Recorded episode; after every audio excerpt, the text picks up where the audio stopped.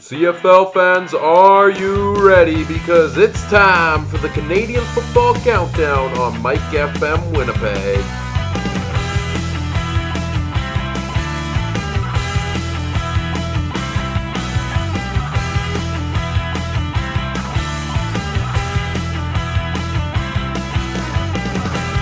The Canadian Football Countdown starts now.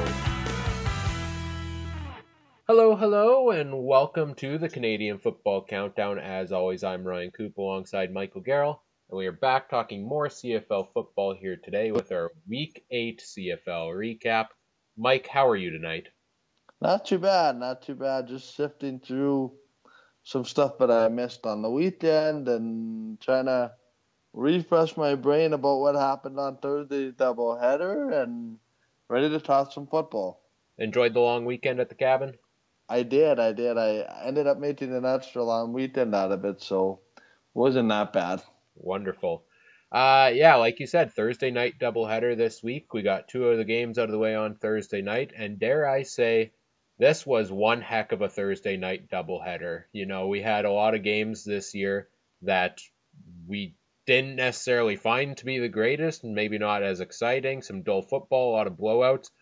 It looked like the first one was going to be a blowout, but we ended up getting two really good football games for a solid six hours of football on Thursday night. Uh, we're going to start off with the uh, Ottawa Redblacks and the Toronto Argonauts, but before we do that, uh, the Canadian Football Countdown is a proud member of the Canadian Football Podcast Network. Check out all of the other great Canadian Football Podcast Network shows at cfpodnetwork.ca and at cfpodnetwork on Twitter. Mike, Ottawa, Toronto, do you think the McLeod Bethel Thompson statue outside BMO Field is finished being built yet? Uh, no, but uh, one would suggest, but it might be a pretty good idea to get on that. 42 41 Toronto wins this one after falling down 28 to 7 at halftime. What a football game. What a finish we had on the first game of Thursday night with Armanti Edwards catching the game winning touchdown from McLeod Bethel Thompson making his first career CFL start with one second left on the clock. The Argos come all the way back and take this one. Your initial reactions to this game? Well, let me talk about something that really kind of was made me very curious. And it wasn't necessarily, you know, about how badly Ottawa collapsed and seemingly folded like a tent when they thought they had the game in hand. And then it started to slip from them and they could never really get control. Um, to me, what really stood out fairly loudly was the drive before uh, Toronto came back and won. They had two throwing plays. Like that to me is really, really curious, especially when you have a running back like William Powell in your backfield. Yeah, you know, some poor management there late in the game, but I don't know how you pin this collapse for the Redblacks on the offense, to be frank. I mean, you put up 41 points in a football game, you shouldn't lose the game. Especially in the way that you did. Right. And especially when you're playing a team in Toronto that coming into this game, Mike, hadn't scored over 20 points on the year. I remember we got to a point in the third quarter where Toronto gets to exactly 20 points going into the fourth quarter. And I thought this was the same thing we saw you know, two weeks ago against Winnipeg. Uh, the one in Toronto where the Bombers took that 138-20. Toronto got to 20 points in the third quarter, but then failed to score another point yet that game. I thought we were on the same pace here. You know, it's 38-20 going into the fourth quarter, and uh, they outscore Ottawa 22 to three in the fourth. Yeah, that that to me it, it it's just mind blowing, right? I mean, like you have to think whatever the deficit was at one point. I forget what the largest um, point differential was uh, before the combat started, but you know to be down even as much as they were and to dig yourself out of that hole, a lot has to go right. And to be very frank, Paul march to Toronto. They could have rolled over and died and not really given, uh, not really giving up much of a fight, you know. Yeah. And I'll be honest, I was very, very critical of the way Toronto was playing to start. And oh. I, I think most people were. The first half was a disaster. At halftime, I proclaimed the Toronto Argonauts to be a tire fire. And, and mm-hmm. you know that I and I, I kind of said this on Twitter. We'll get into the other team uh, in this category though, but I actually at halftime of this game between Toronto and Ottawa started to really consider who the dumpster fire of the CFL was. Everyone's always thought it was Montreal. At this point in this game, I was very strongly leaning towards Toronto because a mess of a start to the season. They try to make the quarterback change. That doesn't help. McLeod Bethel Thompson can't get anything going in the first half at all. Uh, special teams nightmare. I don't know what Martese Jackson was thinking uh, necessarily when he uh, when he caught that ball uh, and fumbled it in the end zone on the punt return. The defense can't come up with a stop in the first half. I mean, this was looking like a complete blowout. And I, I don't know what Mark Trestman said in the locker room, but it worked. Honestly, I'm looking at that play at Daffy, right? That Martese, Martese Jackson fumble. Did it look you like he forgot that that was a live ball? Yeah, well, I, I think we like we saw Diontae Spencer do the same thing earlier in the game, right? A couple just miscues right. from from the returners there. But uh, to his credit, Martese Jackson made up for it because he had some big returns later in the game that really kind of sparked the Argos on the comeback. Right. It's it's just so interesting how you can have, you know, a down first couple plays, but when it comes down to it, you have the mental toughness to overcome that and basically take your team on his back, you know, shorten the field position for a rookie quarterback. And I'll tell you what, that helped a lot. Now, this was, uh, at least as far as I can tell, the highest scoring game we've gotten this year. Um, didn't expect to see that, but, you know, Toronto involved in a game like that, they really sparked things offensively. And uh, I, I mean, McLeod Bethel Thompson, this may be one of the best debuts of a quarterback I can remember in a long time. Yeah, but again, I, I, I just want to make sure that, you know, we're also saying it's one game, it's um, it, it's one game. You know what I mean? You can't say that though, Mike. The statue's already been ordered. it, the, well, you know, and rightfully so, right? Toronto's been looking for, um, I guess, success stories, if you will, when it comes to uh, that kind of thing. But to me here, it's just dumbfounding how Ottawa seemingly up in a big lead goes into prevent defense, prevent defense, prevent defense. And that's when all these yards and all these plays are being made. It, it's not like, you know, Trevor Harris threw four pits and there was a quick change of field position and, you know, there were five or six turnovers which helped, you know, steer this comeback. Plain and simple, it was prevent defense, uh, 10 yards, 10 yards, 10 yards, slice and dice, you know, a couple big plays, couple nice catches, and I, I'm just dumbfounded how Ottawa blew this game.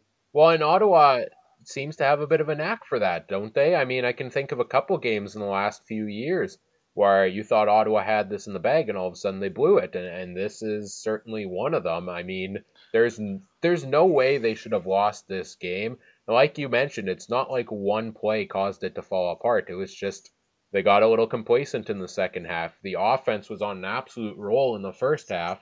Um, in the fourth quarter, it just kind of died off a little. They only got three points in the fourth quarter. Uh, defensively, they couldn't stop the Argos in the fourth quarter. I mean, Toronto put up more points in the fourth quarter than they've been able to put up in uh, an entire game yet this year.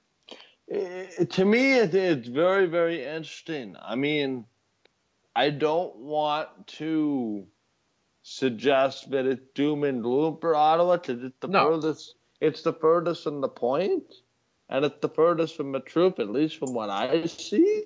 I'll tell you but, this: it's doom and gloom if they lose this week. after this loss to Toronto. If they hosting, if the Alouettes come to town after what they did against, what they played, how they played against Hamilton this week and beat the Redblacks, then you might have a cause for concern. But this this is just a collapse to the Argos. Um, you know, I, I I think the Redblacks are still a good team and they're going to learn from this. I I think we have to really discuss about what expectations are as far as um as far as you know Ottawa and mental breakdowns and stuff like that are gonna happen. Let's not get too overworked about Ottawa. They're the least of my concerns right now. Now, some guys had big games in this one. McLeod Bethel Thompson, we talked a lot about him. 25 of 37 for 302 yards, four touchdowns and an interception. That is quite the day for your first CFL start. And he was helped out by a guy that, if you go back to our fantasy preview the past, this past week, Mike, a guy I had in our dollar drainers category, the guy to, to stay away from this week, had one of the best uh, best performances of the week, and that was S.J. Green with another explosive game here. Nine catches, 134 yards, and two touchdowns. I mean, their best players came to play on offense. Their quarterback came to play. James Wilder came to play. He had over 100 yards combined. Uh, and, and SJ Green had a massive day. It's just a very interesting scenario here where I, I don't know if you put Ottawa in the, they're good, but they're not as good as we think they are, or if this is a one off. I think it's a bit of a one off, but that will remain to be seen here. Uh, on the Ottawa side of things, I don't think you can fault the offense for this loss. You know, Trevor Harris throws for 381 yards, two touchdowns, and an interception. Uh, Diontae Spencer had himself a field day. Uh, let's see, over uh, basically 250 yards of offense, or total yards, including return yards, for Diontae Spencer and a touchdown. Brad Sinopoli chips in his seven catches for 89 and a touchdown. William Powell has himself a bit of a quiet day, though. I know he did get nicked up at some point, but uh, the Argos, you know, as much as we've made of their defense in recent weeks, at times they seem to be able to stop the run here. But to me, if they did, to me, the Argos have been all about the offense, and if they can find some offense, they'll be okay. Now, it's interesting because hindsight's 2020, and you can look at back on a season and pinpoint a game where it fell off the rails, right? And you look at last year, the Montreal Alouettes, that heartbreaking loss here in Winnipeg, uh, the miracle at IGF. Uh, I don't think they won another game, or if they did, they won one more game after that, the Montreal mm-hmm. Alouettes. BC's mm-hmm. season fell apart last year on the uh, on the two games uh, series with Saskatchewan, where they came back and got spanked in the second one after you know being a little cocky after the first one. But then there's the opposite side of things. You think about games that possibly saved a season. You have to think this game may have saved the Argos season because it was. If the second half was anything like the first, this was going to spiral out of control. Yeah, but again, I mean, you know, you're in the East Division, and and anything can happen. You know, the the East Division coming into the week, I think it's fair to say there were some questions, you know, about this division. I mean, just having a quick look at the standings right now. Toronto up the record the two and five. They are basically one game back of Hamilton, which right now is the assured final playoff spot. The West holds the crossover by one game right now. I'm just looking. It's a big win for the for the Argos because now all of a sudden it may put Hamilton on notice and maybe Ottawa on notice a little bit. Yeah. Um, one thing that came out earlier today or yesterday, perhaps, uh, I forget when exactly, uh, Loucheiz Purifoy released by the Ottawa Redblacks, and today on Tuesday, uh, he subsequently signed with the Saskatchewan Roughriders. Why do you think he was released? I can't even begin to guess, but I thought he was one of their better defensive players. Yeah, and, and I know he was he was burned a couple times in this game against Toronto, and maybe he's the fall guy for their you know this this collapse. But I, I'm shocked to see him gone, but I'm not shocked to see him picked up right away. And uh, I don't think we're going to see Duron Carter back on defense too soon if they've got a great defensive back like Lucas Purifoy being brought in uh, to Saskatchewan. Well, here's the thing. Remember everybody whining in Saskatchewan about how they wanted defensive backs and, and, and defensive players so Duron should play in, you know, the position that makes them the most successful? Well, last week they signed Marcel Young. This week, a gift kind of falls on their plate. Like, I'm beginning to wonder if Purifoy was maybe the um, the message sender as far as the Ottawa coaching staff to the rest of the team to say, hey, what happened last week is unacceptable. And if anybody else does this, you know, you're on notice. Let's move on to the second game of the Thursday night doubleheader. It is the Saskatchewan Roughriders and the Edmonton Eskimos. Edmonton takes this one 26 19. Um, big storyline, I would say, in this one is that, you know, Mike Reilly, by all of Mike Reilly's standards, had an absolutely terrible football game, but still found a way to get it done late to lead the Eskimos to a win with a game winning touchdown in the final three minutes. I mean, I, and I expect nothing less from him. I'm going to stop speaking right now, and I'm going to play a tape recording of what has been said numerous times on this show in the past. And that is what you just said. Mike Reilly, no matter how bad he is in a game, and this is the problem. If you keep Edmonton hanging around, you are in big, big, big trouble. If Mike Reilly can suddenly find it. And the most important and impressive part was they kept Duke Williams at bay for most of that football game. Yeah, he didn't have a catch, I think, until the fourth quarter, finished with two catches for 41 yards. How about Nick Marshall? This guy is has a bright future in the CFL. I have no doubt about it. He's one of the best young defensive backs in the league, and I'm excited to see what kind of career he can form for himself. Second career game, his first one, he had that big pick six, which kind of rallied the the Riders, you know, to that. To I think that one sealed the deal in the first game of the season against Toronto. Maybe it gave them the lead. I don't quite remember. But uh, he then he gets injured and goes on the sixth game. They struggle a little. You know, Duron Carter has to be put in that defensive back. Nick Marshall comes back. You get your best offensive player back on offense, and you get a guy that does what nobody's been able to do yet this year, and that's shut down Duke Williams, and he did so in tremendous fashion. Here's an interesting thing. If anybody says, "Oh, Nick Marshall didn't exactly do what he was supposed to do," well, let me point to the first three quarters of the game and suggest to you that the only reason you had a chance was because of Nick Marshall holding Duke Williams at bay. This is more an indictment on the Saskatchewan offense for not being able to put up more points and kind of, you know, when you have them pinned down, deliver the knockout blow kind of analogy than it does anything that Nick Marshall did.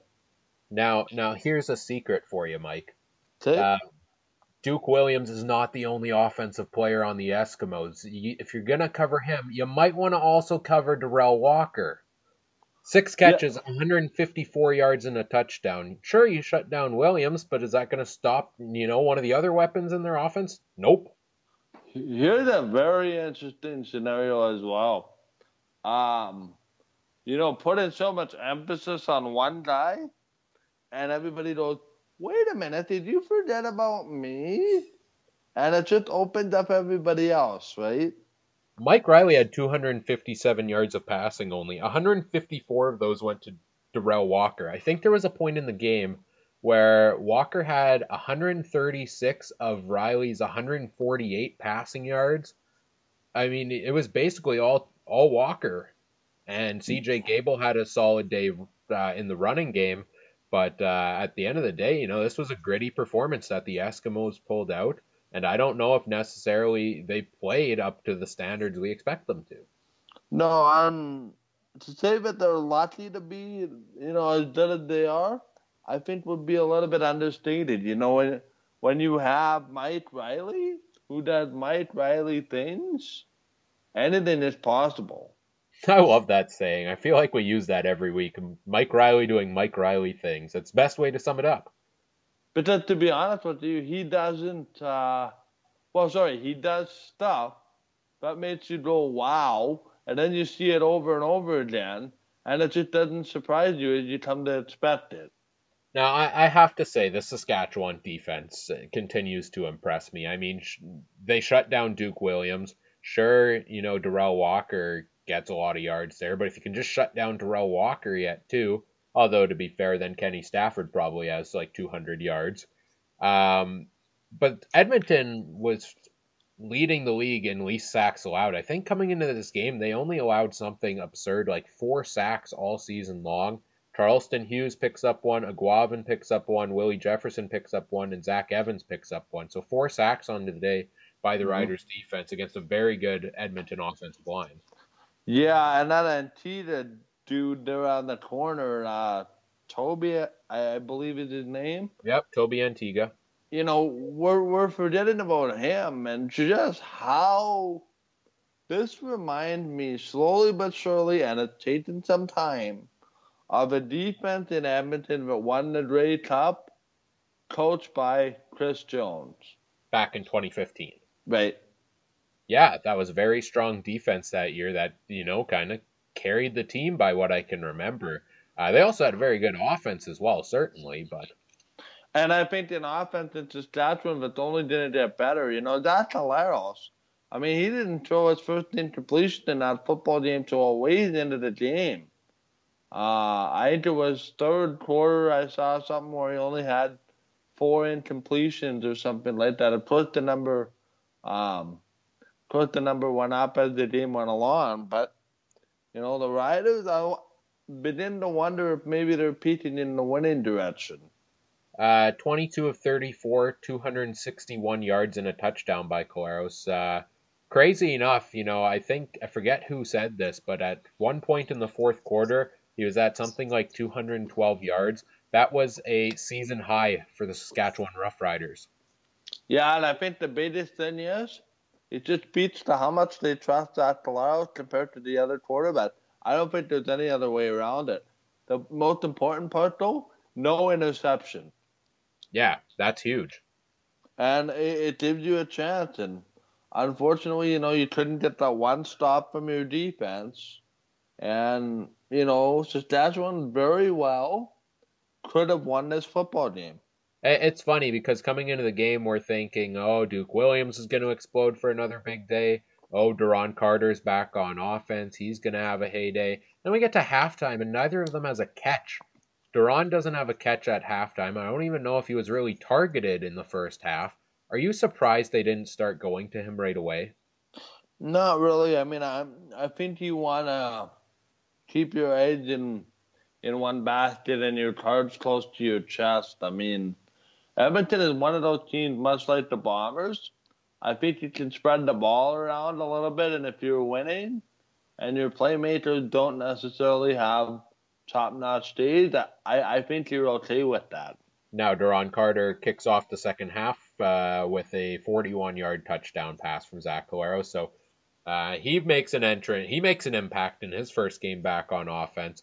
Uh, and a guy that's slowly starting to make a bit of a name for himself is Jordan Williams Lambert. Four catches, 86 yards. I thought he was the Riders' best player on offense this game. Yeah, that's no accident. I mean, one of his catches, uh, I can tell you pretty much for sure across the middle there when when he made it. I forget when it was. I think it was in the second half or late in the first half. You know, I'll tell you what. If you have a quarterback that control the ball like that Collaros does, it's a world of uh, energy for what it does for the players around them. Absolutely. Uh, and really, the fault of the Riders in this game, I would say, is the late game clock management. I mean, that final drive, they're down seven points. They have the ball there, but they really didn't manage the clock very well, did they?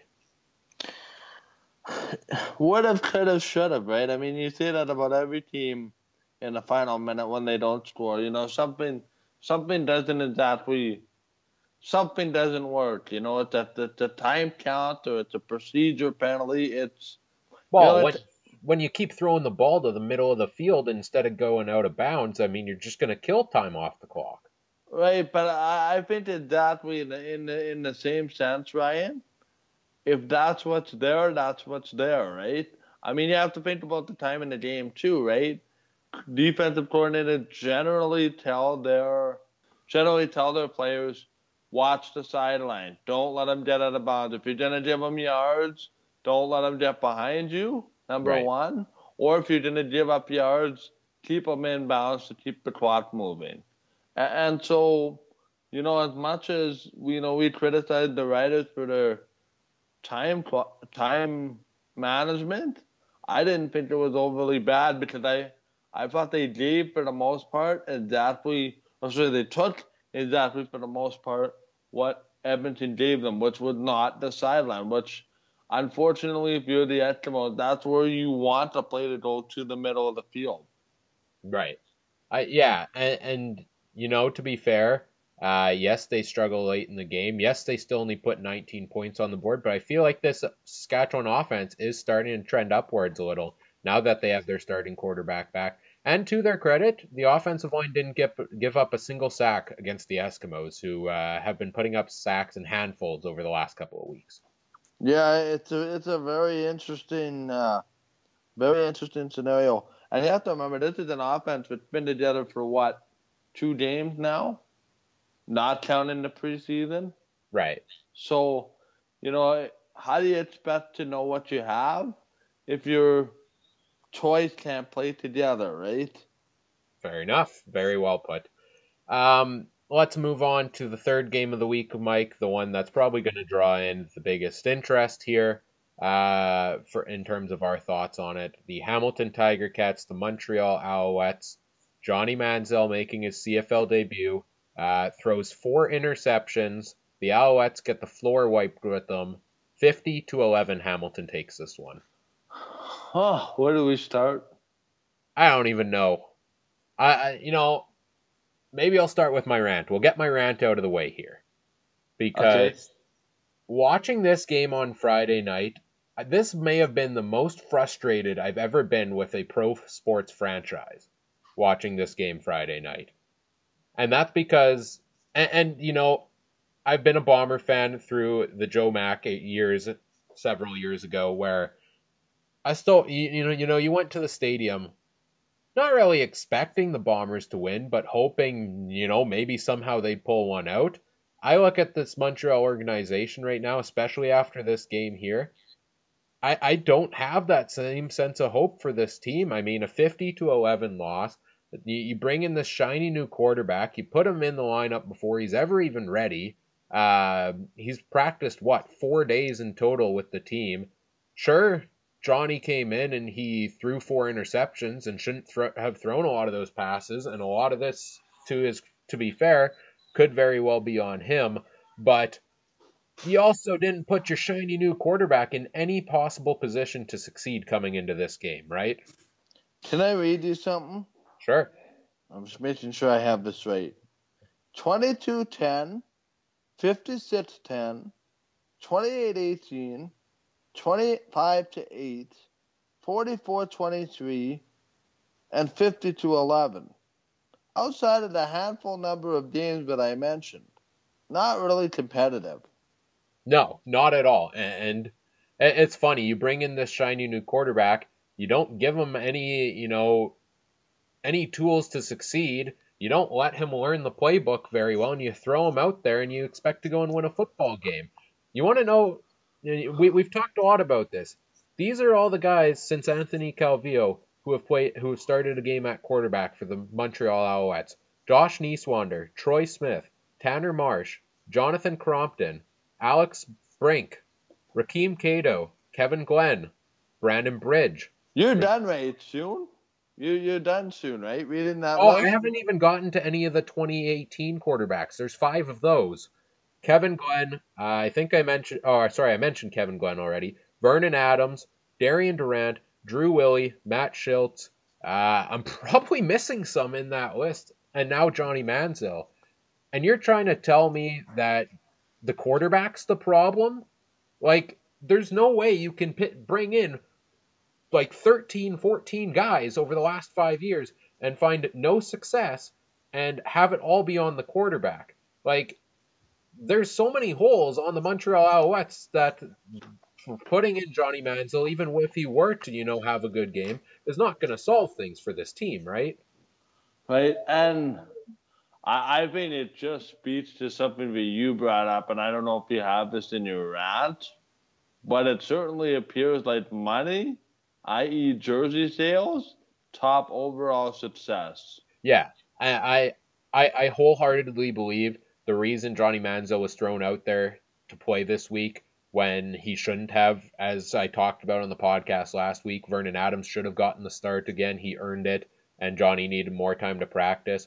I, I fully believe this decision came from up above in the organization. You know, there was so much backlash after you promised the week before Manzo would play a couple plays and he didn't, that I'm sure they saw it as, oh, if we play him, we're going to increase attendance sales. We're going to increase jersey sales. We're going to increase following on social media. Uh, TSN ratings are going to go up. I mean, you saw the picture during the broadcast that all of the Manziel jerseys in the store were sold out.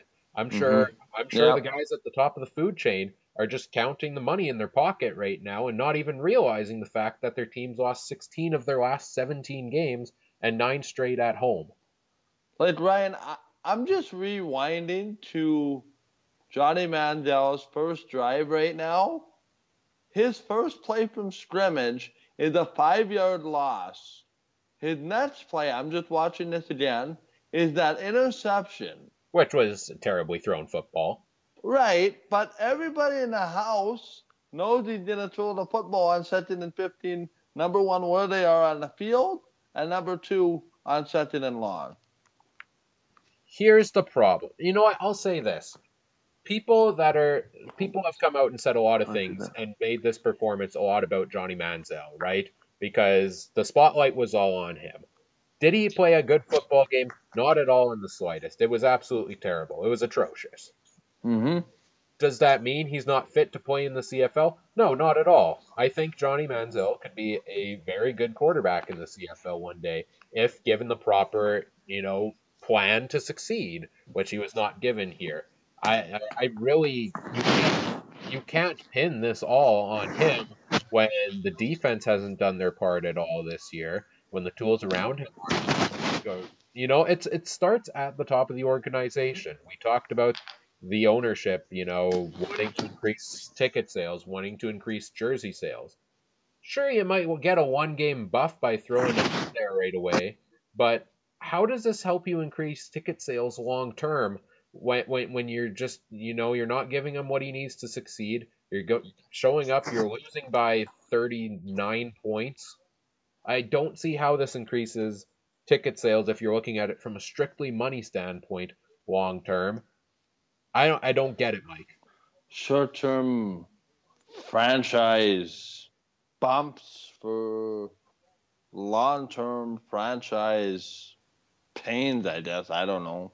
Like the real issue here, and, and I'll go out and say this, I don't know at this point when the Alouettes turn this around. Uh, you know, I am very skeptical. I I liked what I saw a couple weeks ago against Edmonton, but I don't think Johnny should have been thrown out there to play. Uh, his agent even came out and said that this week that he wasn't ready, and yet everybody in the organization seemed to think he was even though the signs were there that he wasn't. Wait, who was? The owner? What do you mean? the mean? Owner, the owner may have been the only guy that thought he was ready, came down to the coach and said, You're playing the kid no matter what. Yeah, I think that's a very well possibility. And frankly, Mike Sherman's so lost out there on the bench that he doesn't even probably realize it's a terrible idea. Well, a guy that hasn't been in the CFL himself lost. To, to me, I, I, I think, you know, to be very honest with you, Montreal needs to start all over again, if that's even possible. But where do you start? Okay, so you well, you can't go out and get another quarterback because that they've been doing that for five years. That hasn't helped. You can't. What are you going to go and do? Fire Mike Sherman? Okay, who are you going to bring in to replace him? Nobody in the CFL wanted to come and take over the head coaching duty there this offseason, so they had to go get Mike Sherman. And it's only going to become more difficult next year when coaches and personnel start counting towards a salary cap, right? Like you're going to have to start paying people a bunch of money in order to come here into Montreal, and you only have so much cap space to do that. Right, and and who wouldn't want to go? Like, if you were to fire Kavis Reed, hypothetically speaking, which general manager didn't want to come to a team that doesn't have a first round pick for the next three years? Or anything really in the cupboards? Not none. It, it, this is why I, I'm I'm I'm scared for the future of the Montreal Alouettes, the near future of this team, because I don't see how it improves with Mike Sherman as head coach. I don't see how it improves with Kavis Reed as GM. I don't th- see how it improves with the Wetenhalls as owner, owners of this team. And I don't see how they bring in anybody, you know, credible enough to replace them that's going to turn this around because who wants to come to this organization right now? The interesting thing to me is and I think I said this to you in a in a text message. Did the commissioner let this play out like that? Well, I don't know what the there's probably legalities about the commissioner stepping in and helping an organization. Well, I'll tell you what, if one of your franchises is going in the entire wrong direction than the other eight franchises, and it doesn't look good on your lead office, I'm not saying you should do something, I just think Randy Ambrosie is just as scared as we are. I mean, it's frustrating to watch because I don't see a sense of direction. You know, the Joe Mack years here in Winnipeg, I, you know, part of me still held on to the hope that the Bombers would get out of that. And I'm sure the Alouettes will get out of a funk eventually, right? Like they, they have to. But I, right now, I'm having a hard time seeing a plan put in place to do so. And, and there's some guys on that team that that that deserve recognition for how hard they work. And one of them, you know, John Bowman mm-hmm. is up there in age, but has been arguably their best defensive player this year. I, I don't know if you saw Mike about uh, what. So he got injured this past week against Hamilton, mm-hmm. and he's now on the six game injured list. He sprained, I think it was sprained his elbow or something like that and still went and crawled along the ground to try to tackle Jeremiah Masoli. And uh, Mike Sherman actually went and showed this video to the rest of the team in the dressing room and uh, basically showed that to show, you know, this is what a leader on this team does. And John Bowman is, I, I love John Bowman. He's such a hardworking guy. He's a class act in the league. And uh, hopefully he recovers soon from injury. But come on, man. Like, these guys deserve better. And now let we just find out as well, Vernon Adams is going to miss substantial time as well. So you really don't have a choice with who you can play at quarterback. Uh, it wasn't going to be a choice anyways. Let's be re- real. Uh, Johnny Manziel's the starter this next week, whether Vernon Adams is healthy or not, and he's going to be the starter going forward because it's going to keep bringing in money and it's going to keep bringing in ratings for the Montreal Alouettes, and, and that's frankly what I believe is the reason. You know, the short term dollar is valued over the long term success here. And they they paid a boatload to get this guy. And like they said, they're going to put him in the lineup until he succeeds. But until they give him the tools he needs to do so, I don't know if he will. I feel really bad for a franchise that once was the pride of the CFL dominant for years after years. And I don't know if you remember any of these years, Ryan.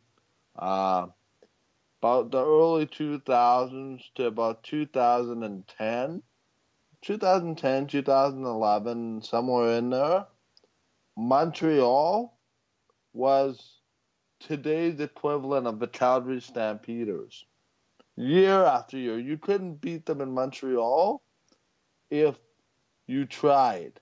They went to Grey Cup after Grey Cup. There were multiple East Finals at Olympic Stadium in Montreal. They they were they were the class of the league. They they are they are Calgary back about five to ten years ago. Yes. And now it's like they're for lack of better term, they're getting to the point where they just might be the free spot on the bingo card. Pretty much. And it's so sad to see.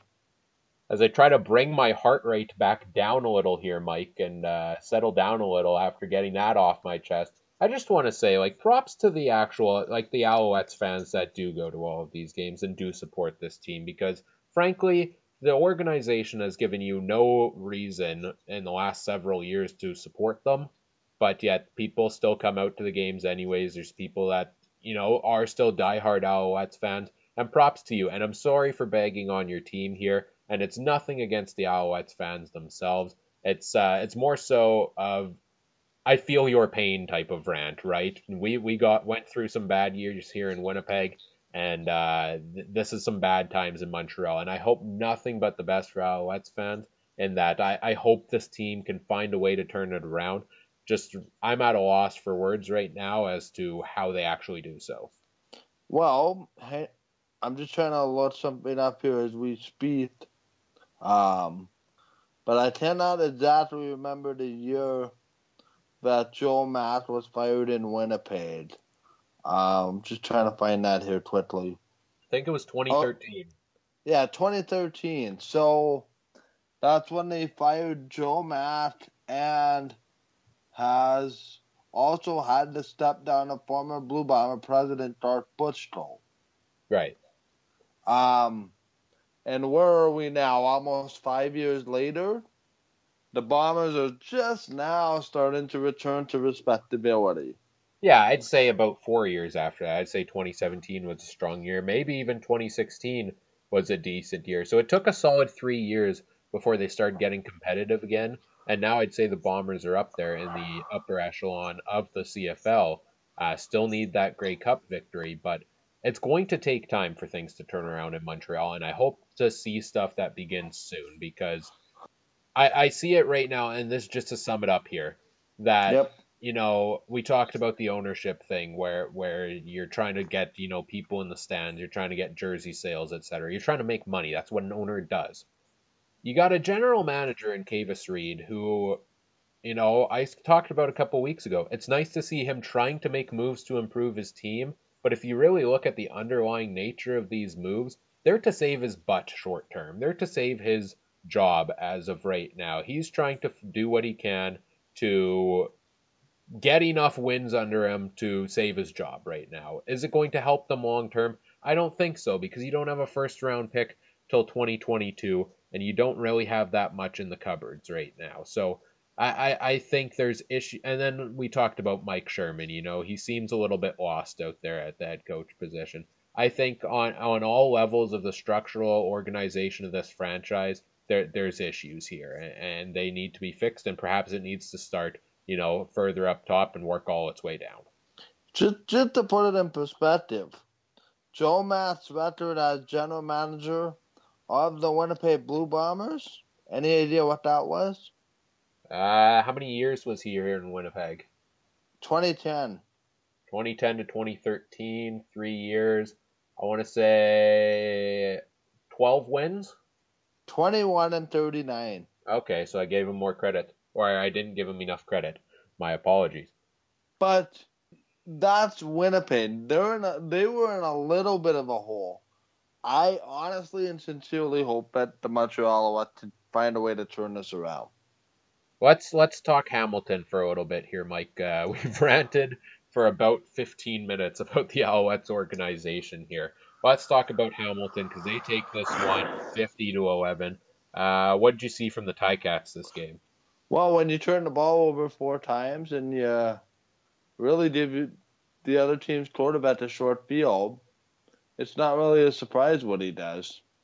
Yeah, Jeremiah Masoli, 17 of 26, gets exactly 300 yards, two touchdowns, two interceptions. Uh, Dane Evans comes in late in this one, three of three for 52. I'm really shocked Masoli wasn't pulled a lot sooner.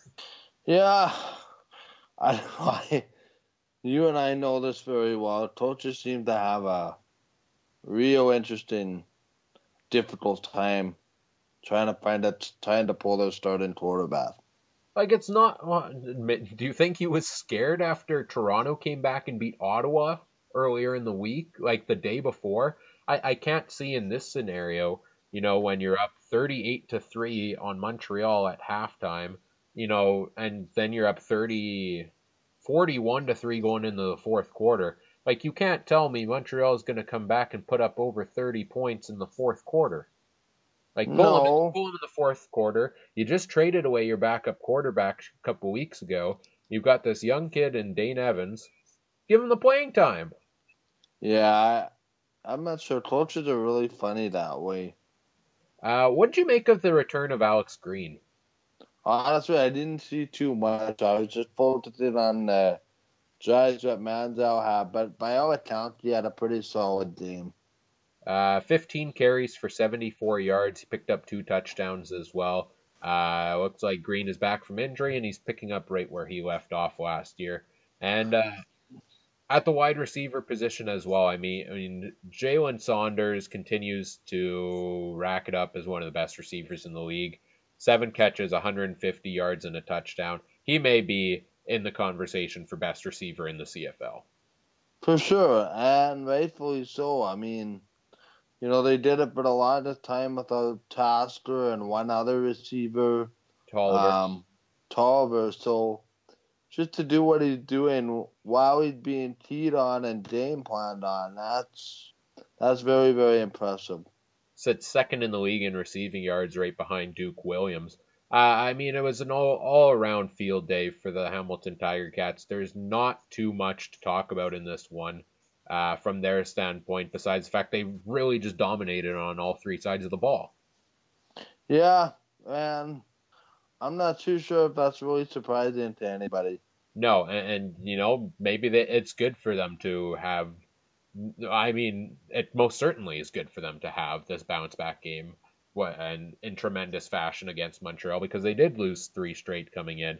Now they've got a tough matchup with the Bombers coming off the bye week this week, and we'll see what they can take from this game against Montreal and use that coming into the matchup with Winnipeg. Moving on to our final game of the week, uh, the Calgary Stampeders undefeated coming in, and they also leave this matchup undefeated. 27 18 Calgary wins. Um, they do it again, Mike.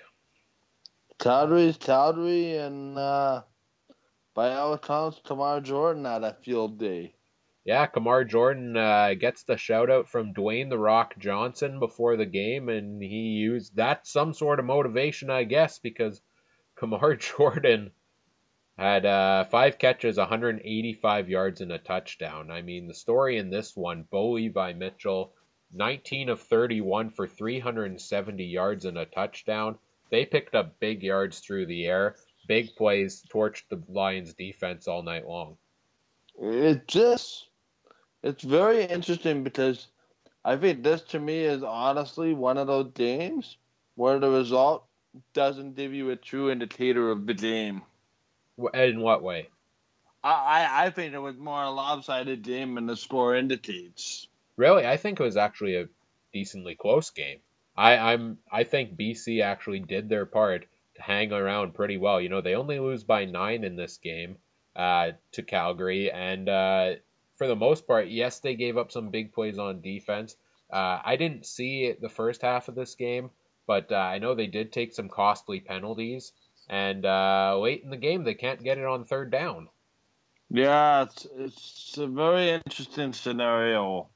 Um, when, when you fall behind for when you fall behind to a team like Calgary, I don't know. They almost force you to change your game plan on the fly and have this squeeze you out kind of game defensively, and I don't know what do you say other than status quo. I, I just find it so funny. Well, not funny, but so like that. This kind of sums things up, right? BC has a chance to. Granted, they're down nine, so it's a two-score game. They're marching down the field. They get to third and one on uh, as they're trying to drive late in the game. And Alex Singleton, the leader of this tenacious Calgary defense, comes up with the stop on third and one, and Calgary holds on to win the game. I mean, this defense is incredible.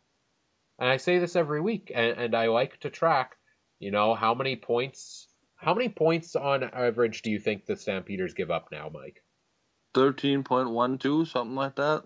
12.29. Second best in the league. The Bombers and the Ticats tied at 21.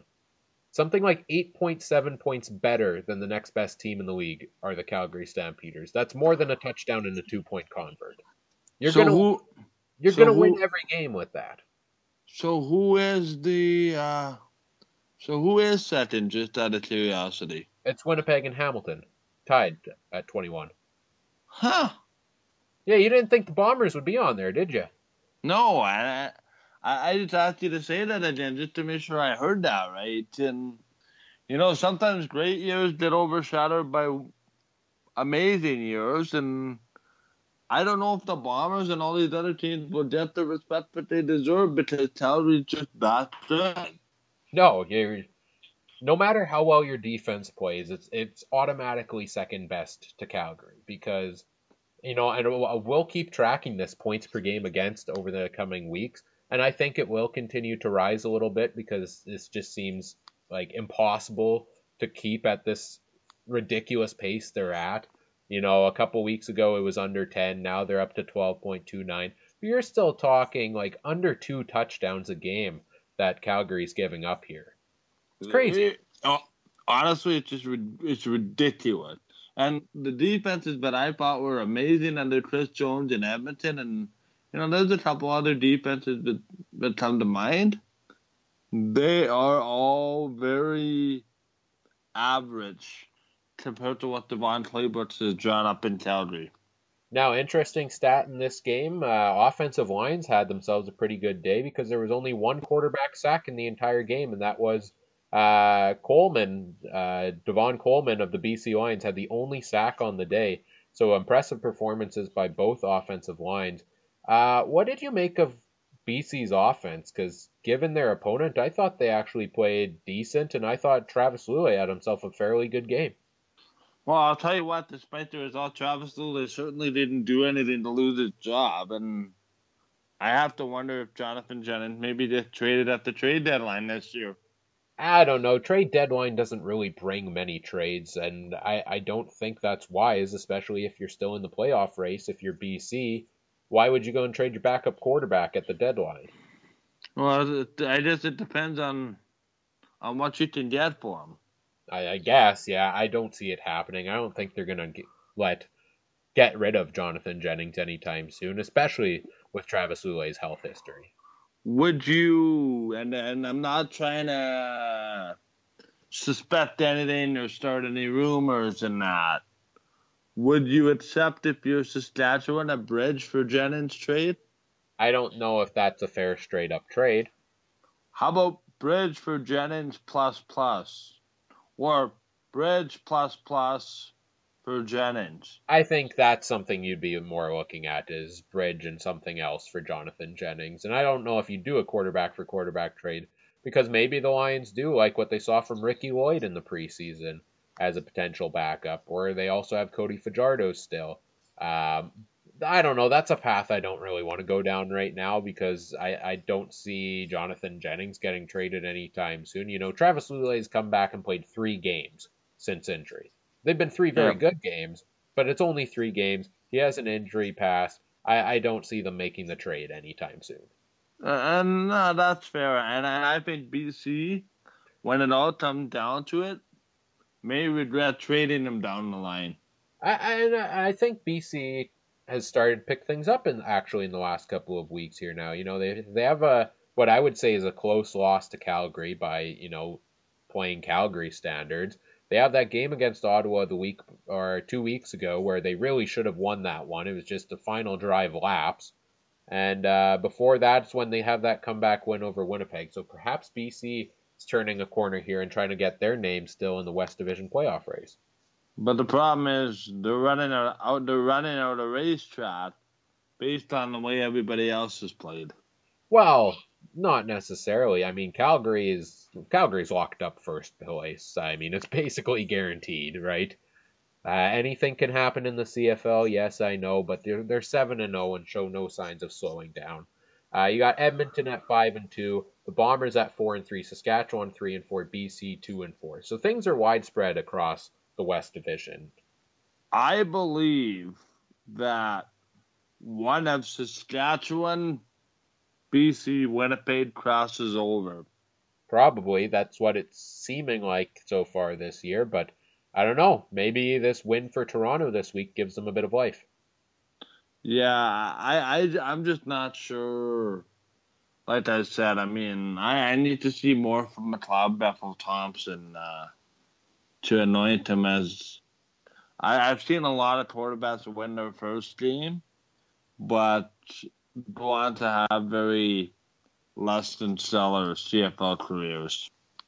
Uh, Mike, just to wrap up week week eight here, let's do our offensive, defensive, and special teams players of the week. Uh, where do mm-hmm. we go for the? Where do you go for offensive?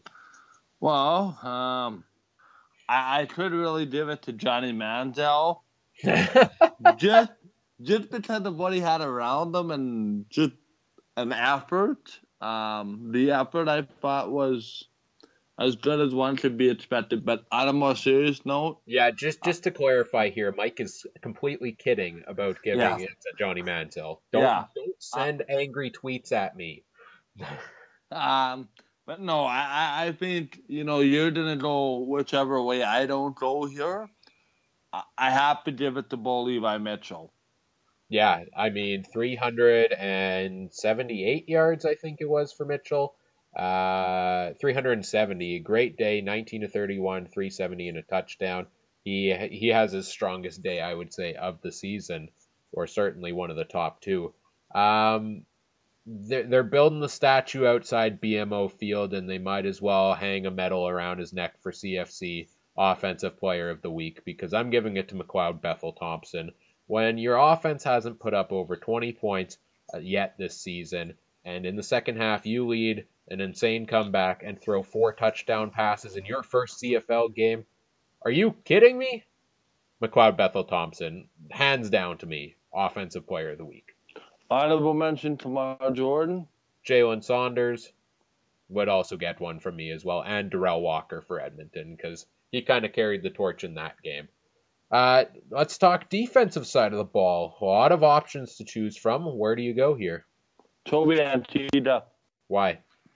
Uh, Tobi Antigha, Nick Marshall, Saskatchewan defensive corps uh, played pretty well despite not winning the game. I'll, I'll give it. I, I, you know let's agree on this one. Let's go. Let's go with Nick Marshall. Nobody in the last five weeks had shut down uh, Duke Williams, and yep. Nick Marshall in his second career game uh, did a very good job of doing that. And I think I may have called it this past week as well. You know, this was the first week I didn't take Duke Williams in my fantasy lineup because I had this hunch Nick Marshall back in the lineup. I loved what I saw from him in that first game, and Nick Marshall came out and delivered uh, a huge day, shutting down Duke Williams, gets him our Defensive Player of the Week nominee. And finally, our Special Teams Player of the Week, Mike. Where are you going for that one? Well, I was hard on this guy earlier in the game, or earlier in the show, pardon me. And I'm going to have to give it to Marquise Johnson because I believe that, you know, despite the turnover, which led to a touchdown, I don't believe the comeback happens without substantial starting field position for the Argos on a lot of drives. Let's uh, let let's go across the board on that one because I was thinking the same thing. Martese Jackson had himself. Besides that one blip, uh, like you said, he was a huge part of that comeback there. For sure. Uh, game of the week, uh, which one would you say it was? Is it very clear it was that Ottawa Toronto game? Ottawa Toronto, for a time there, was the second game of the night. I thought, you know, for a large portion of it, uh, those two could have tussled it out, but I won't argue with the Toronto pit that was a heck of a finish. That was something we had been missing so far this year is some late game dramatics like that. And we finally got that this week, and I'm very excited to see that. And I'm excited to see if Toronto can turn it around from here. They do have the bye week this week, but yeah. Uh, any final thoughts before we close this episode out, Mike? Well, I, I just want to see. To to be very honest with you, I, I'm waiting for clarity for the CFL to say, you know, Calgary's the best team, Montreal the worst team. I'm waiting for middle clarity. We don't have that yet.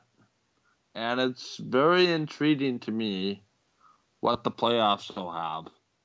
Yes, absolutely. We're eight weeks through the season. We look ahead to week nine. That will be coming up uh, Wednesday, probably out Wednesday night, early Thursday morning. We'll have our week nine CFL preview. Uh, look forward to that one as well. We'll be joined by Josh Smith of Podski Wee Wee, another member of the Canadian Football Podcast Network, to talk uh, the Bombers versus the Ticats as we tee up one of only three matchups in Week Nine. So look forward to that on all the podcast feeds: iTunes, SoundCloud, Google Play, Stitcher, TuneIn, and of course, if you want to listen on something different that we don't have, just uh, message us on Twitter and uh, I'll get it on there for you You can find us on Twitter at CFC on Mike FM. All the other Canadian Football Podcast Network shows at, at CF Pod Network. And uh, follow our website, mikefmwinnipeg.com slash the Canadian Football Countdown. That last part all hyphenated. Absolutely. That does it for this episode. Stay tuned for the next one. For Michael Garrell, I'm Ryan Coop saying thank you for listening. Have a wonderful day. Bye. Bye.